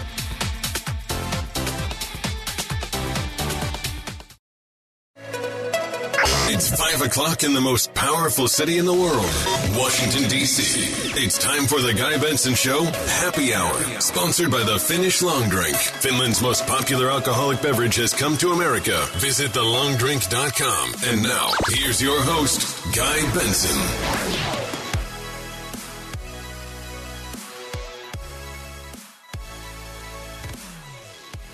It is the happy hour on the Guy Benson Show today, our final hour. Thank you for tuning in. GuyBensonShow.com is our website. GuyBensonShow.com. The podcast is free every day. Catch me tonight on Special Report. I'm on the panel with Bret Baier and company. That's in the 6 p.m. hour Eastern Time, just after we get off the air here, Fox News Channel. See you there. At Guy Benson Show is our Twitter handle and our Instagram account. Follow us on both, if you would, at Guy Benson Show. And this hour is sponsored by the Finnish Long Drink, which sort of helps sponsor the big long weekend barbecue that we hosted at our house, a party on Saturday, which lasted about 11 hours from the first person arriving to the last person leaving. And Long Drink sent us a lot of product. We had a little over 100 cans. And I have to report that they were all gone, I believe, by the time the sun went down. They were just swarmed by our guests. I only had maybe two, but it was popular. It was delicious. We had a great time, a really fun crew. More on that probably tomorrow when producer Christine is back here on the show. But they sponsor our happy hour. Their website is thelongdrink.com. Always drink responsibly, 21 plus only. They're expanding all over the country, upwards of 40 states now. Thelongdrink.com. Joining us is Joe Concha, Fox News contributor, columnist at The Hill. Joe, good to have you back. Hey, Guy, did was Paul Pelosi at your party, and did you call him an Oh, my gosh. Oh, my gosh. so, all right, let's talk about this. Nancy Pelosi's husband, I guess, allegedly had a few drinks in Napa, Northern California, and I guess drove himself home, and there was an incident with the police. I saw the Speaker's office put out some quick, terse statements saying basically she was on the East Coast. She had nothing to do with this. So I guess some political spouses things do matter if it's Clarence Thomas. Doesn't matter if it's Nancy Pelosi. I saw something about some statement that Pelosi's attorney issued, kind of denying some of it partially. What happened here? Well, a lot going on. First, the, the uh, Speaker's office put out a statement saying that uh, we're not commenting on this private matter. private matter. The, the guy at 82 years old drove a Porsche through a stop sign and got into a crash with another car. People could have been seriously hurt or killed. Uh, so it, it's a story. You can't just say it's a private matter and leave us alone. It, I don't think it quite works that way. You can only imagine, let's say, if uh, Jared Kushner uh, was involved in, in this, where he got a DUI and he was in a crash, or Donald Trump Jr., the, the coverage would be through the roof. Uh, but now we're also um, seeing statements saying that, well, the reports aren't accurate. Well, all right, it's a number. Either he was above a certain blood alcohol content level, or he was below a certain blood alcohol content level, like Guy Benson was at his party, where he somehow only had two long drinks in 11 hours. How's that possible, man? They're like M&Ms. well, well, Once you have on. one, you gotta have more. To to clarify, I only had I think two long drinks, but we also had a keg of beer. We oh. also had wine and champagne. There were many other options. Also, I wasn't going anywhere. I did not leave the house. I was certainly not driving. And the thing is, look, I'm perfectly fine, Joe, waiting to see exactly what the police report and subsequent process reveals about what did or did not happen with Paul Pelosi. I will say, if you've had more than a drink or maybe two, you just should not be driving, period. And again, I don't feel like this is way out of line to say if you're 82 years old, I think that there are questions about driving in general after a certain age, especially after a certain time at night. And even if you are perfectly within all of your faculties and and you are an excellent driver after a couple drinks, that's not true for anyone. Last point, Joe, and you can react. If you are a multi, multi, multi millionaire like Paul Pelosi, we all have drivers now. It's called Uber, but this guy can have a designated, literal round the clock driver, a chauffeur. I just don't understand how someone like that gets put into that position. There's even less of an excuse. Not that there's ever an excuse for doing something reckless like that, but if you're an extremely wealthy person, I feel like you have even fewer excuses to make in the eyes of the public. And Guy, we're talking when we talk about very, very rich. The Pelosi's are worth more than hundred million dollars. To your point, you could hire a guy named Jeeves. They're out there, and they could be your own driver, right? Uh, but to your point, when you're above 80 years old, I'm sorry, I think you should have to take a driver's test again because obviously eyesight, hearing, all that starts to fade, and, and it's dangerous. And particularly then if these folks are so used to their whole life having a couple of drinks and they, they think that okay, I actually drive better when I'm buzzed. You always hear that excuse, right? And and it leads to this. But in the end, you can't take the money with you when you go to the pearly gates or elsewhere. So you might as well spend a couple bucks to protect yourself and others if you decide you want to have a little Merlot at dinner. Uh, and and I, I just think that here. I hope that the press uh, continues to follow this story because, again, if this was a conservative's husband or wife, you know what that coverage would look like. It would be the apocalypse. You actually said something interesting there. I wonder what you would say or suggest as a matter of public policy. Like, what's the age cutoff? Because we've decided as a society, depending on the state, right, people start to get their driver's permits and then licenses in the 15 to 17 range. I think there might be some places where it can be as low as 14, like out in rural areas on farms. I don't think you get your full license in certain places unrestricted until 18, but that's the age range. Is there an age range at the other end of life where you think that the process of getting your license renewed should require some kind of a test? Like, what age would that be? 70? Well, it- it- this is- 75? This is different, of course, but airline pilots at the age of 60 must discontinue flying aircraft to carry passengers, right? That's a plane. I understand it's a lot different. Uh, I would say, I would think 70, you know, it was fair that you have to take another test and then again at 80. I, I think that's, that's, that's more than fair. Uh, but it's funny, like in Congress, uh, there, there's. even like every five years, I, I don't think that that's a crazy thing. I don't know if my opinion would change on that when I get closer to that age than I am now. But also, I think just some self awareness about diminished capacity. That's no fault of anyone's. It's just how the aging process works. That that makes sense to me, and that's not you know I'm not trying to turn this conversation away from the Pelosi's or the problem that they might have. Uh, you just sparked the thought with what you said, Joe, and I think it's interesting. And I know it comes up from time to time. Yeah, and, and they should do the same in Washington, by the way, too, right? If you had an age limit on Congress of, of 70, or listen to this stat because it blows me away. If you said the cutoff age is 70 until uh, uh, the time you could serve until Congress and then you have to retire, right? 71% of Congress would be wiped out. Can you believe that? Nearly three quarters of Congress is over the age Wow. of 70. Pelosi's 82, McConnell's 80. Biden's going to be 80 in a couple of months, right? Trump runs, he'll be in his 80s if he wins. I don't know. I think maybe going younger could be a good thing, but I, I think, you know, the, the, the lawsuits would fly Or- if you started to. No, no, I don't think it's probably constitutional, but you could maybe do something like a test of people's overall mental capacity and acuity. Remember how Trump kept bragging? What was it? Man, woman, camera, TV, whatever that thing was. Yeah. Like yeah, basic civics questions. Maybe anyone running for office should have to pass the citizenship test before they can before they can assume office. Yeah. I don't know. Uh, it's, that's probably not allowed, but might be advisable. Look at some Dianne combination Feinstein, of that. right? Guy, guy, Dianne Feinstein's 88 years old, and three Democratic senators went to Politico because they were so alarmed by the way she was acting. And I'm, I'm no longer joking, right? Because we all have relatives or we know mm-hmm. somebody gets to a certain age, and unfortunately, dementia does exist. Other things that happen when you're approaching your 90th birthday start to, to Yeah, come she's into play. really up there. She's 88, yeah. So Yeah. You know, at, at, what point can somebody tap her on the shoulder and say, I, I, think maybe it's you've done a great job and it's time for you to go? But it, she's still there as, as we speak about this. But yeah, when, when people talk about Trump and DeSantis, you know, I, I always say give DeSantis a good, strong look because the guy is in his 40s, and it would be nice to have younger people uh, that have good experience, mind you, uh, running things in government. And he is in Florida and he's doing a great job. And I think I've gone completely off on a tangent right now, guy. Uh, you have. Yeah. I also think if DeSantis were to run for president and win, he'd be in his mid 40s. He hmm. reads older than that, which I think actually helps him, but he's a young guy with young kids. And I think that would be one of the spoken or unspoken dynamics if he gets into it, let's say with Trump, if they're running against each other. Let's wait and see on that. Joe, I do want to ask you on the media side of things, because you're a media critic, you write a media column. A lot of your time on Fox News is spent talking about media coverage of various stories.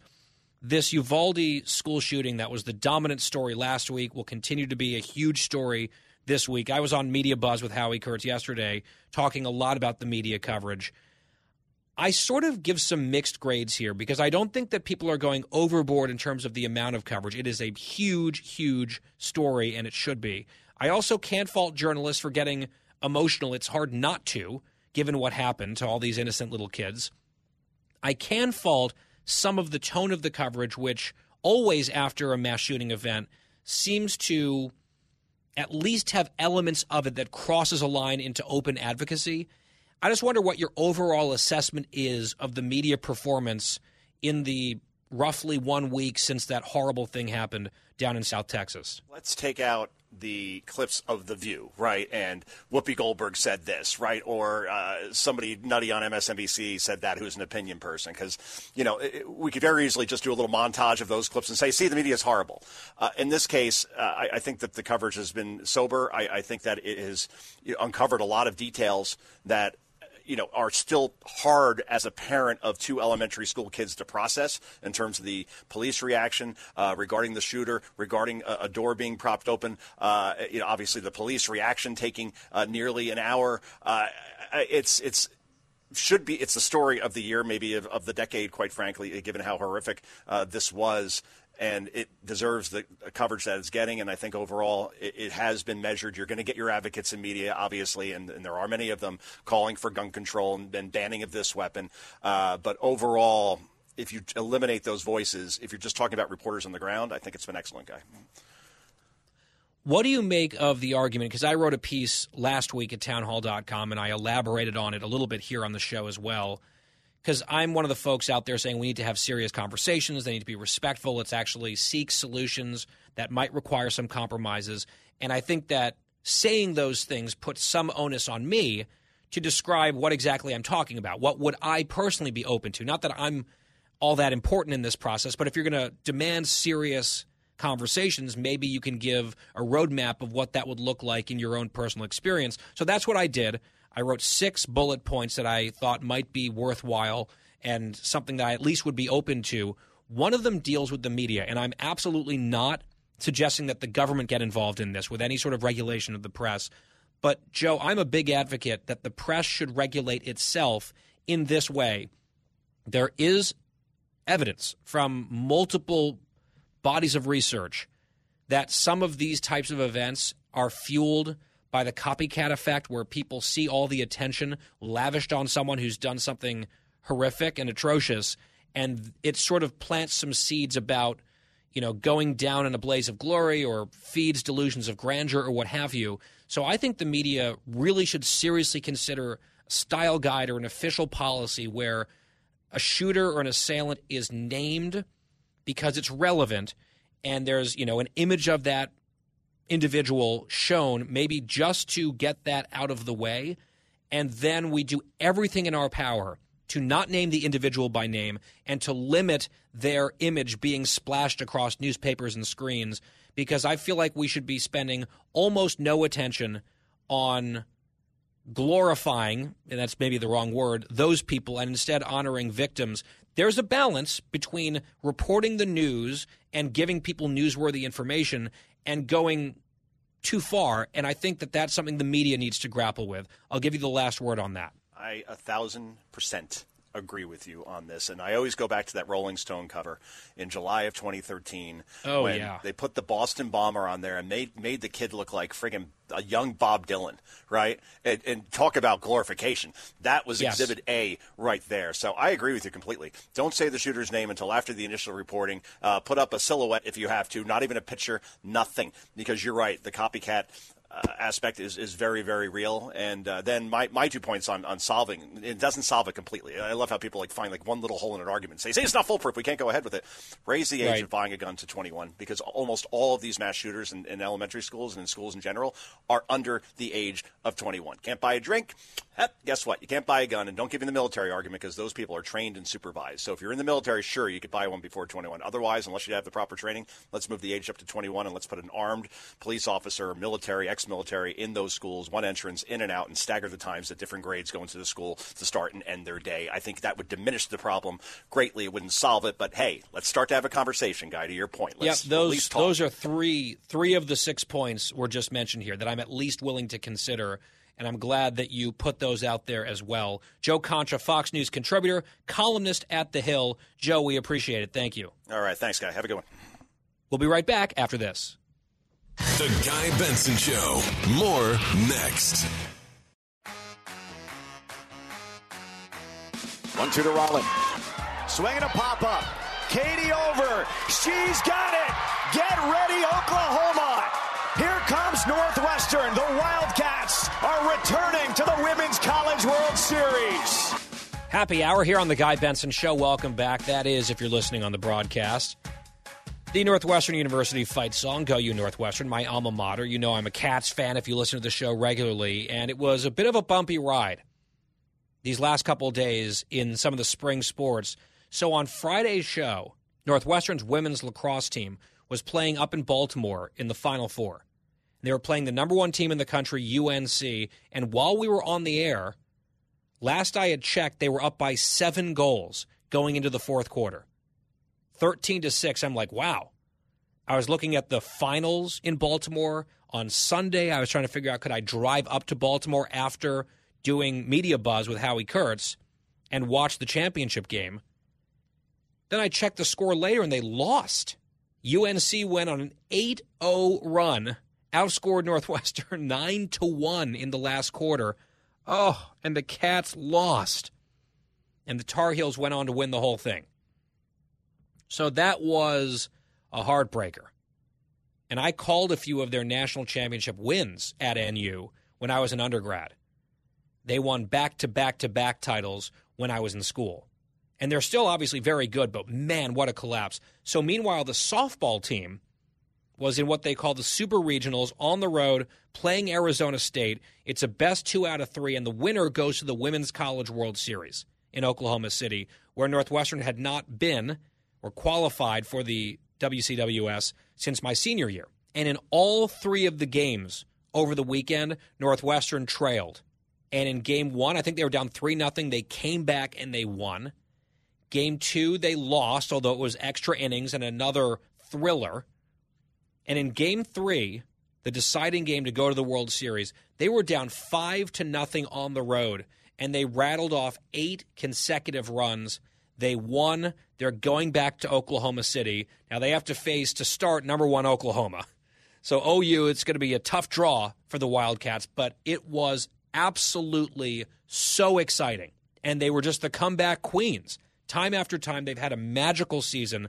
They're a really good team. The pitcher threw over 400 pitches in the weekend. 400. So congrats to the coaches, Drohan sisters, and the whole team, and hopefully they can go surprise some more people as Big Ten champions and now competitors in the Women's College World Series. Starts on Thursday. I'll be watching. Go Cats. Well, break will come right back. It's the happy hour on The Guy Benson Show.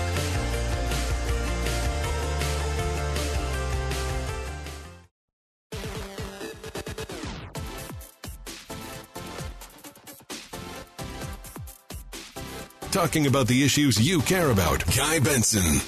It is our final hour here on The Guy Benson Show. Thanks for tuning in.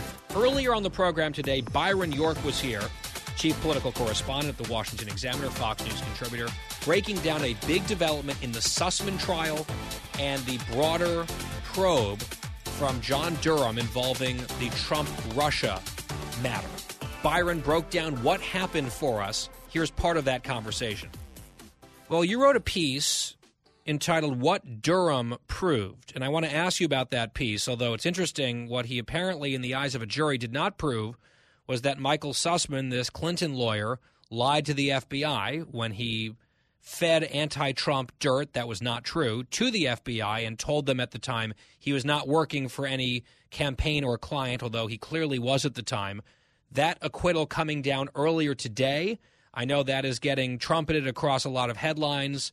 John Durham, you know, a big initial miss, at least, in trying to bring some accountability on all of this. This lawyer was found not guilty by the jury. What is your read on the implication for the wider investigation when a, in my mind, fairly open and shut lying to the FBI charge did not result in a conviction sort of at the get go here, sort of the, the very lowest bar to clear? Yeah. Um, well, first of all, it, it did seem open and shut to you, and it seemed to me because uh, the question was whether Michael Sussmann had lied to the FBI when he told them that when he was uh, trying to feed them this story about Trump, that he wasn't working for any client, and whether he that was a lie. And he certainly was working for a client, and he had told uh, James Baker, the FBI General Counsel, in writing I'm not working. I'm I'm coming on my own, not on behalf of a client. Well, anyway, there it is. So a lot of people talked about uh, the jury pool here in Washington, very left-leaning jury. There were three Clinton donors on it. I mean, the, the case was about Hillary Clinton dirty tricks, and there were three Clinton donors on it.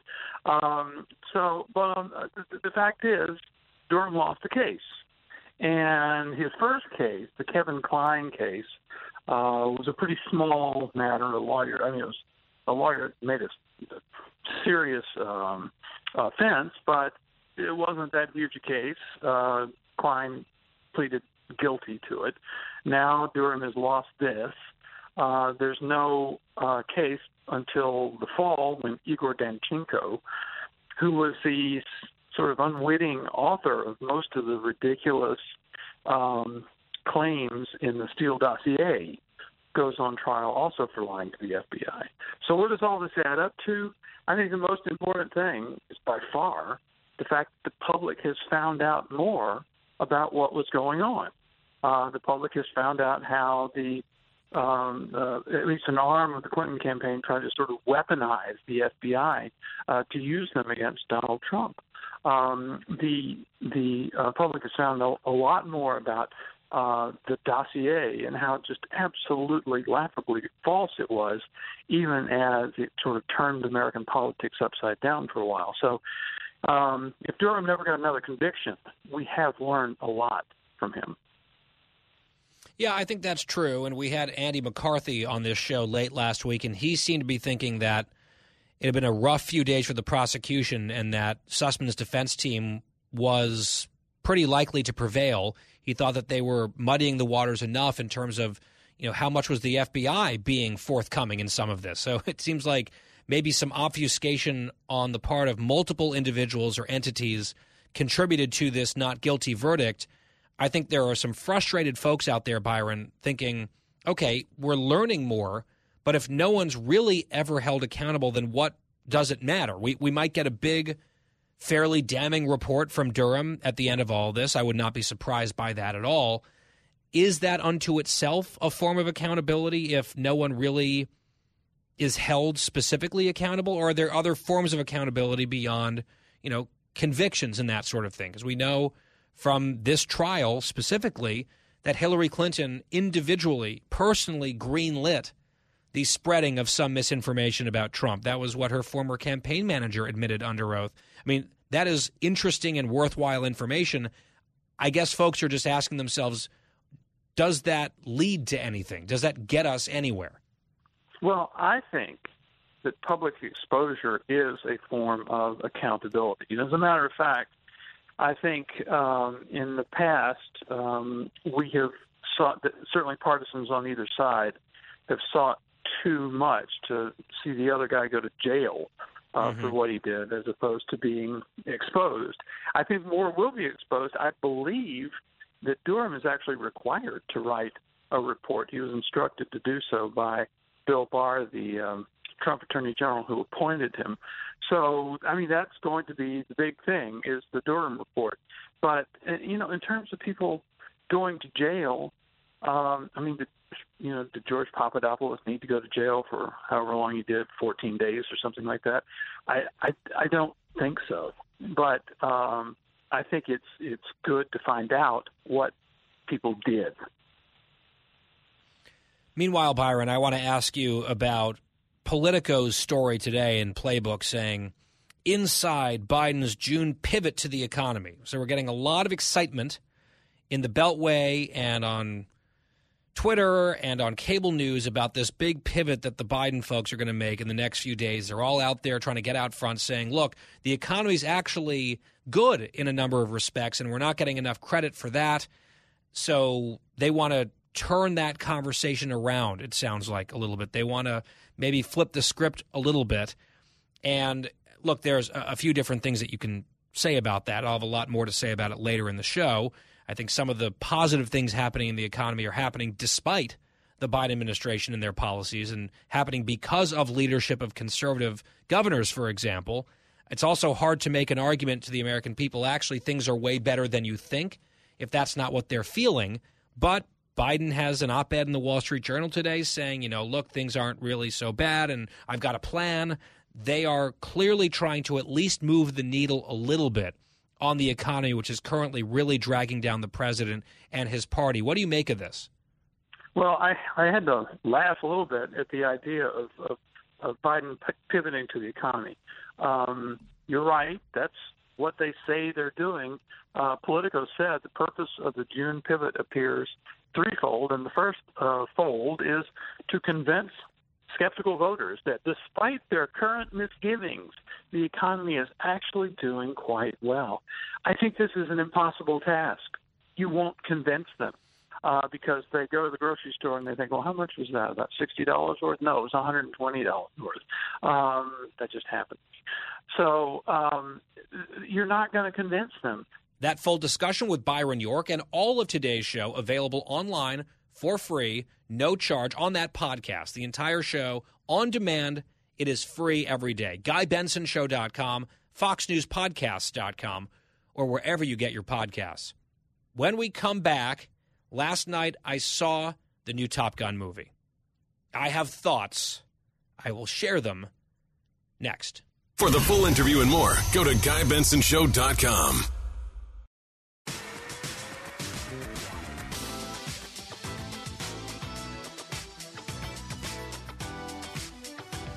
Home stretch. Guy Benson show on this Tuesday. If you're listening on the broadcast, you are hearing just an epic song from Lady Gaga, Hold My Hand, which was sort of the end of the movie theme in the new Top Gun called Top Gun Maverick. Came out over the weekend, and I'm not sure if that song will be as iconic as some of the original songs from the 1986 film like Highway to the Danger Zone, which, by the way, is featured. Spoiler, minor, minor spoiler, because it's like the first thing in the new movie. In case you were wondering, will there be any Kenny Loggins? Oh, yes. Right out of the gate, you get some Highway to the Danger Zone in the new movie. And then at the end, you've got that song by Lady Gaga, which just has an 80s sound to it, sort of one of those 80s anthem. It's a good song. We listened to it on the drive home from the theater. And in case I failed to do this, we do welcome you back to the Guy Benson Show. It is the home stretch segment. Our website is GuyBensonShow.com. The podcast is always free. I am on special report tonight on Fox News coming up in the next hour. I just got a little excited talking about this movie. I'd heard all the hype. You probably have too. You may have seen the blockbuster numbers it did at the box office. $156 million in the opening weekend in the United States and Canada alone. That is a box office record for the holiday. and a career best debut for Tom Cruise, which is kind of surprising because he's been in a lot of mega hits, but he's never had a hit more mega, apparently, than Top Gun Maverick. The first installment of this series came out when I was one. They were filming, I guess, when I was like in the womb. And here we are, more than three and a half decades later, and there's a sequel. Now, let me just say one quick thing. I've seen one of the criticisms of the movie that has nothing to do with the movie itself, but rather of Tom Cruise and his involvement, his very deep and prominent involvement in Scientology. I think you can enjoy a movie with Tom Cruise in it without endorsing or excusing any of the abuses that have been reported about Scientology. Right? I think that that is sort of an unfair standard to put on the public, the viewing public. You know, and, and that is, I, I get it. There are some allegedly and proven very bad things that happen in that organization. And Cruise is either aware or you could argue complicit in some of it. That is, I guess, part of the conversation about his career and his work product that he puts out. I'm willing to set that off to the side, as I'm often willing to set things to the side in Hollywood that I disagree with in order to enjoy or not enjoy entertainment. I did see that there was that whole controversy about China wanting the Taiwanese flag and the Japanese flag taken off of Maverick's jacket. In the movie, both of those flags were on that jacket. Maybe they're censoring it over there. I also read that there was a Chinese linked company, a Chinese tied entity, that pulled out of the movie or their support for the movie because they felt that it was too pro America, too favorably portraying the U.S. military. And I guess they were right about that. It was very pro America. And so I find it a very positive development. If there's something or someone tied closely to communist China and they were offended by this, then good. Now, just like in the first movie, America's enemy in this movie is very non specific. You don't even get a sense of where on earth this country might be. You don't see any of their military members close up, and when you do, they're in an airplane with a mask covering their entire face, like one of those sort of pilot visors with the mask that goes completely over the face. So you don't even know what country it might be. It could be Russia, it could be Iran, it could be China. It's sort of you fill in the blank. It's a bad country, and the U.S. has a mission to try to destroy something dangerous that they're building.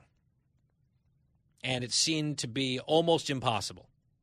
And they bring back Tom Cruise's character, who's still Maverick, to try to train these younger guys and gals to see who can make the cut to be part of this mission.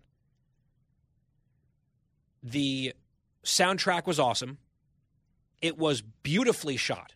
You just can't take your eyes off of it. I saw in one of the ads, the line says, see it on the biggest screen that you can. That was one of the reviews that they featured. I agree. Seeing it with that surround powerful sound on the big screen was absolutely worth it. And was it a little bit sentimental? Was there a lot of sort of calling back to the 1986 Top Gun movie? Yes. Was that a feature, not a bug, I think, for most people? Yes. Were some of the developments in the plot cliched and predictable? Yes. Very much so. There are a few times where I turned quietly to Adam and whispered exactly what was going to come next. And then, of course, it did. But did that diminish my enjoyment of the flick at all? No, it did not. And when the movie ended, there was a burst of applause in the theater. It was a feel good, fun, well shot, hell of an action movie that absolutely, I think, stands the test of time on a sequel this long after the first movie was made. They even had a tribute to the beach volleyball scene. Touch football on the beach with the new crop of attractive men running around in the surf, tossing around the football. Tom Cruise obviously just sort of defies age in some ways. And there were other very famous actors in the film as well. Val Kilmer appears, and he's been sick. He has been battling throat cancer, so he's unable to speak, and they work that actually into the plot, which I thought was a lovely device and a tribute to him. And he's looking good. Miles Teller plays Goose's kid, who's now part of the new generation. That's a lot of the drama and tension in the movie. He did a nice job. Also, he's a big, in real life, long drink investor, so I had to sneak that in for the old sponsor here. It was just fun. More than anything, the word I would use is fun. From start to finish, I enjoyed myself. And yes, it was very patriotic. And yes, you're rooting for America. And yes, a lot of the tropes are familiar. And I don't care. If you see those as a problem, I, it really doesn't bother me. I've seen a few people talking about plot holes.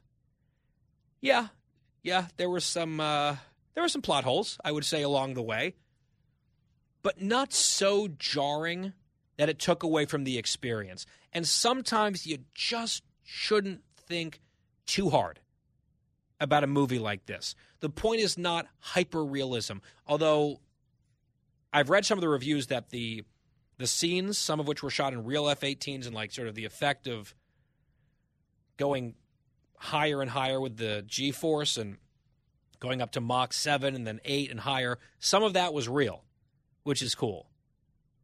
But this was just like a, a crazy, fun action movie. It's not that deep. It was very fun, and I'm not surprised it made $156 million in a couple days, and it's going to keep doing very well because the word of mouth is awesome for a reason. So let me just add my voice to it. This is not an ad. No one's sponsoring this. It was just fun, and we had a good time. Then we got in the car and we're driving home.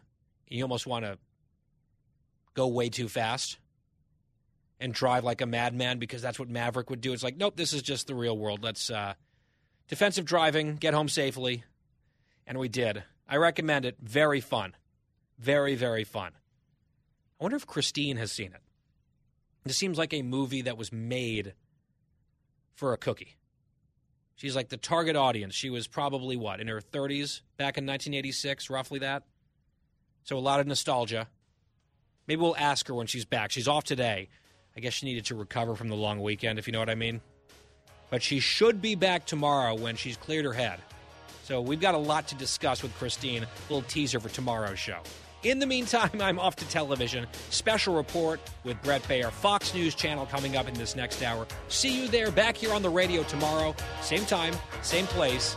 Have a good night.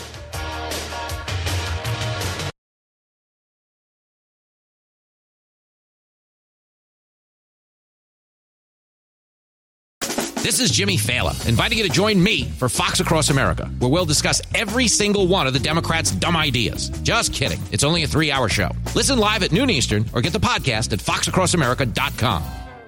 Listen to the show ad free on Fox News Podcast Plus, on Apple Podcast, Amazon Music with your Prime membership, or subscribe wherever you get your podcasts.